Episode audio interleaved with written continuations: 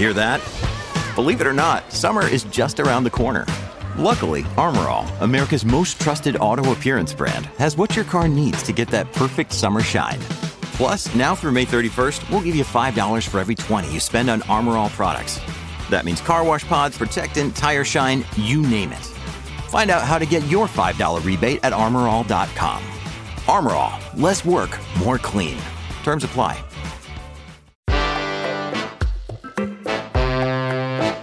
Today on CityCast Madison. Y'all, we've been trudging through these storms. I hope you've been able to get around town safely and stay warm inside. And speaking of heat, there are a few bills in the state capitol that may pass soon that could impact how you get your energy. One bill deals with electric vehicle charging stations, and the other could decide who gets to power our state power grid into the future. We sat down with Tom Content, the executive director of the Citizens Utility Board, or CUB, to get us up to speed on these latest measures. It's Tuesday, January 16th. Happy birthday, Grandma! I'm Bianca Martin, and here's what Madison's talking about.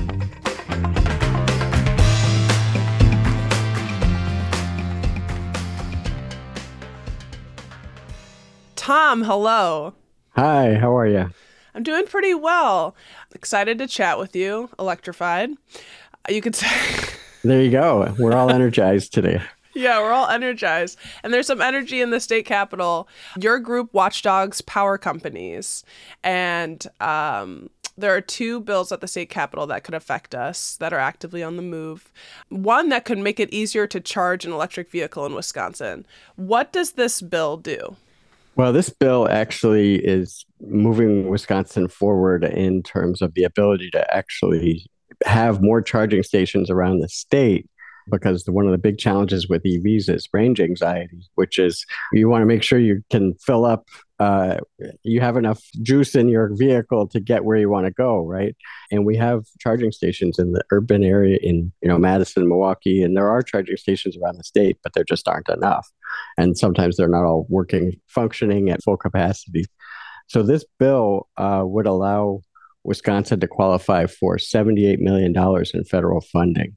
Uh, Wisconsin was one of only two states in the whole country uh, that won't qualify for that funding unless this bill changes. So, and what it does is it allows it it changes it so that the person charging their vehicle, the, the electricity is you're charged by the kilowatt hour, basically for how much energy you, you you're putting into the vehicle, kind of like with gasoline, as well instead of just how much time you're spending at the charging station. So that's the key change in the bill. Mm-hmm. And so, right now, if you go to charge your electric vehicle, you're paying for how long it takes, not how much power you're actually using. Exactly.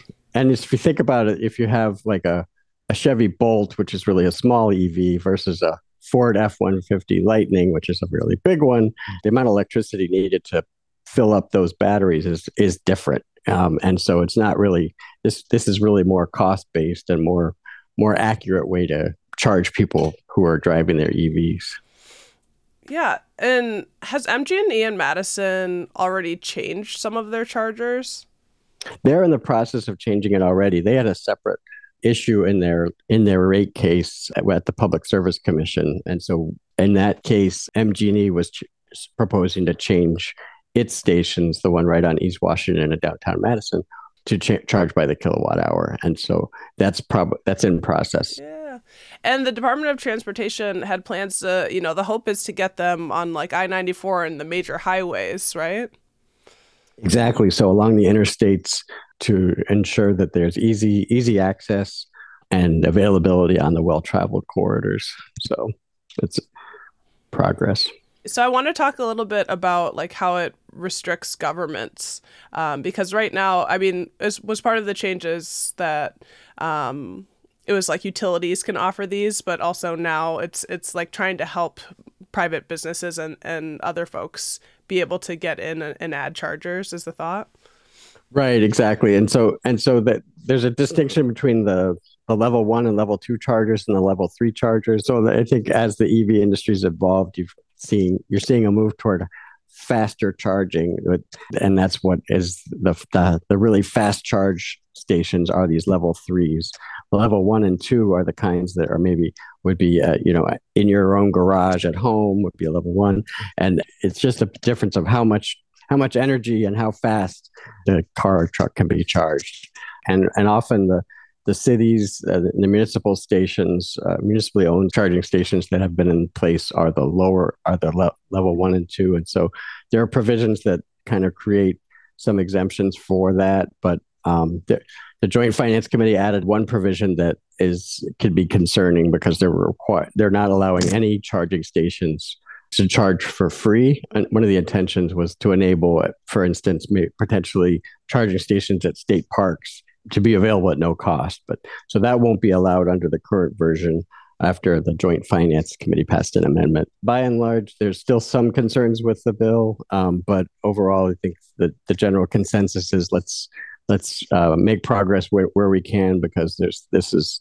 this issue's been kind of talked about a lot and there's been no action for so long. Yeah, definitely we talked to Madison Mayor Satya Rhodes Conway, and she said that the city employees would like to be able to charge their cars when they're at work. They've got that infrastructure. For example, um, the city has some solar powered chargers to make their own power. Um, and there's kind of a question about would this impact that? Do you know? Right. Well, I think the, the most recent version is that any charger going forward is going to have to be collecting taxes on that on the sales of that electricity uh, excise taxes. So the question and the question that I'm still a little bit unclear in my mind is for charger charging stations that are already in existence, what what the impact would be. But the Joint Finance Committee amendment would basically require all chargers, no matter who owns them, to require what they're saying uh, is a quote unquote reasonable fee. Um, so no free charging. Um, and then uh, the charges would have to collect the, an excise tax. There may be some some changes that the cities like Madison are going to have to sort through. Yeah. Um, I saw that representative out of Whitefish Bay talking about the excise tax. It's it's three cents per is three cents per kilowatt hour. a new measure. Yeah, yeah. Um, she was bringing forward a concern that basically that electric vehicles are are being overtaxed um, because there's going to be that added to you know the fast charging stations you mentioned. There's a one, a two, and a three, and the third one is the one that is kind of the fastest and also the one that they're going to make that change on. Um, she was saying like okay the electric vehicle owners are going to get taxed that 3 cents. And then also it's it's more expensive to register an electric vehicle. Did you hear anything about that? That is one concern that electric vehicle owners have, have expressed um, is that they're already being charged extra in lieu of the ro- road tax because the road tax the, the gas tax is attached to gasoline. So they're they're being charged extra in that way. Um, long term i think that they should try to work out a solution on this. If the excise tax on charging uh, continues in place, then there's no no real need for the, the higher registration fees going forward, and that could be a change to work on down the road to kind of even it out.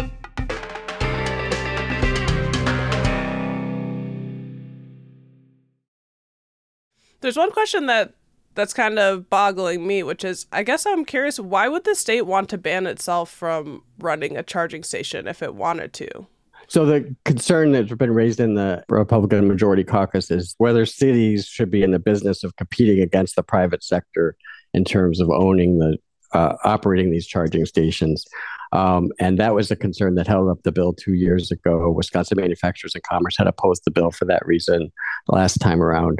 Um, but this time around, the, even the federal funding says that a city or municipality can own the charging station, but they can't operate it. So they have to work with the private sector to, to make it happen if it's going to be selling electricity to the public, because that's in the fe- in the kind of the federal policy now that kind of addresses some of those concerns. Um, but at the same time, now you're seeing this new proposal from Joint Finance where there is a going to be, you know, a requirement to collect the taxes, even if it's municipally owned. And so it, it feels like this has pretty broad support. Do you, what kind of, you know, before we talk about the other bill, what kind of last thoughts do you have in terms of like outlook and, you know, this, the long term impacts? I think overall this has large support. I think the consensus is let's get something let's get something on the books so we Wisconsin's not left behind um, on terms of being able to build out this interstate vision. I know uh, Governor Evers and other Midwest states have really announced a vision for a Upper Great Lakes or Midwest um, EV corridor where people along the interstates won't won't have to think twice about whether they're going to be able to charge or uh, and or find a place to charge their vehicles and keep going uh, along their destinations. And I'm also really curious in terms of our neighbors. How are we doing? Because you said we we were in a situation a second ago where we would have been one or two states that would have lost out on this funding if we weren't making the change that's in process. Right, exactly. And even even last week, the the Biden administration announced a whole host of EV charging funding for local communities around the country. And uh, both Madison and the Madison and Milwaukee areas were vying for some of that funding, um, and did not get any in this in this round of funding. And um, one of the thought processes is, is it's because Wisconsin is already you know behind uh, in terms of not having resolved this one this one problem about charging by the kilowatt hour. Um, it was just, I believe, Nebraska and Wisconsin were the only ones that hadn't hadn't resolved this. So let's get it resolved. yeah, that that feels very unlike us. We're the, the creators of Earth Day, and you know, okay. yeah. And there's another bill that's circulating that is of, of huge interest. It would be affecting the power grid in Wisconsin. Uh, something I think many folks have the luxury of not really thinking about every day. You might think about it more. Um, but this bill, it sounds like would basically guarantee existing power utilities and transmission companies the right to develop any future power infrastructure. Can you talk about that? What's in this bill? Yeah, there's a lot at stake in this bill in terms of being able to keep costs down for customers over the next, you know, five to five to twenty years, really, um, because the, there's a big push right now to build out the power grid to make sure that um, the all the wind power that in, from the, the windiest areas of the country, like Iowa and Southwest Minnesota um, and the Dakotas in, in our region, can flow uh, seamlessly into uh, urban areas uh, or and areas where the wind resource isn't as strong. So it's it's a real challenge because there are tens of billions of dollars on the line here that are going to be spent. And the, the national policy is to actually allow competitive bidding on major, major power line projects. Some Wisconsin utilities are trying to do is just protect their own market here um, and prevent competition and it's really backwards. It's we just talked about how Wisconsin should be moving forward. Um, this is a really backwards policy, and it's been proposed and found to be. It has been enacted in other states, and in some states, including Iowa nearby and Texas not so nearby, it's been found to be unconstitutional. It's a real challenge. We're, Wisconsin, um, we need every tool that we can have in our toolbox to keep costs down for customers. Um, we're seeing pressure, high pressure on rates as utilities are building more and more projects, whether it's solar projects, some some new natural gas projects, some energy storage, battery projects. Wisconsin alone is going to have about $2 billion of power lines that are already been approved for the upper Midwest grid operator level. Our line is that, you know, if 51 utility lobbyists are all asking for the same thing, you might want to hold on to your wallets. Uh, mm. so, so we're part, CUB is part of a broad coalition. It includes Clean Wisconsin, AARP, and it includes business groups as well as folks on the right, including Americans for Prosperity and the Grover Norquist Tax Foundation and Wisconsin Institute for Law and Liberty. So it's a it's kind of a strange bedfellows coalition from folks from all sides uh, of the bipartisan. aisle, bipartisan that that is concerned about um, these monopoly utilities trying to kind of corner keep the corner this market for themselves uh, because they see it's such an opportunity for big profits on on these projects. Mm, yeah, so it this bill would exempt the utilities from having to do competitive bids. Right. And yeah. there are exactly. And there are already competitive bids going on around the country and even in the Midwest. Dairyland Power Cooperative actually they just won a competitive bid for a project uh, in western Wisconsin uh, and and the, the, Wisconsin kind of Minnesota Iowa area that they serve. Um, and so the fact that competitive bidding is already happening, it's already producing savings of twenty to thirty percent or more on projects. um, it's crazy to go backwards as a state and try to just exempt ourselves from competition. Yeah. So, you know, Assembly Speaker Robin Vos says he thinks it would be more efficient to use the power companies that are already here in the state. Uh, what what's the logic there? Do you think there's any truth to that? I mean, I think the fact is since 2000 when American Transmission Company was created, we've seen a lot of buildings so people know who American Transmission Company is. There's a familiarity, and in Western Wisconsin, it's Xcel Energy. Um, but just because something's familiar to you doesn't mean it's the best option. Um, and especially when you think about the the double digit profits that the utilities are getting, and the fact that uh, the projects that we have seen have gone way over budget, whether it was the Wausau Duluth project that was built 20 years ago, or now the Cardinal Hickory Creek project that's from running from Madison down to Iowa. It's not even finished yet, and it's gone over a $100 million over budget. And what you're seeing around the country with this competitive bidding is the companies that come in and bid are utilities in other states that that actually are also building building power lines. It's not like you're having some muffler shop coming in to try to to try to build a power line. But what they're doing when they're coming into states that have competitive bidding is they're proposing to cap the construction costs. And Wisconsin, right now with our projects, we don't cap our construction costs and and there and even the, the project that's under construction right now is the costs have gone well above the estimates. And what are you watching for as these bills work their way through the Capitol? I think we're watching to see where things go next. And on the one hand, there's consensus around the uh, that on the EV side, where the utilities and a lot of organizations are that are against the other bill are in alignment on the on the electric vehicle bill. But the challenge is, you know, that there's not a lot of time left in the legislative session, and it's coming at this kind of a time of potentially a bunch of uh, turnover as well because the chair of the Public Service Commission just announced uh, last week that she's going to be leaving the administ- Evers administration, um, and the state senate also this week may be poised to um, either confirm or reject another of Evers' nominees. So we, it's possible that you know while the legislature is working on these two bills, that they could be setting it uh, up for there to be two vacancies out of the three commissioners at the Public Service Commission. So there's it's it's it's amazing how much is going on uh, in a compressed period of time here as the legislature winds up. Well, Tom, we so appreciate you coming and giving getting us up to speed on these two bills. Um, pretty consequential here, so thank you for taking the time. Oh, thanks for the opportunity.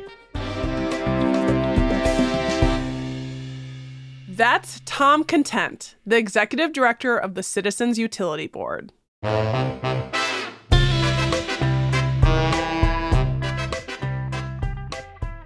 That's all for today here on CityCast Madison. I'm Bianca Martin. If you enjoyed the show, why not share this episode with your favorite road tripper? We'll be back tomorrow morning with more stories from around the city. Until then, stay warm.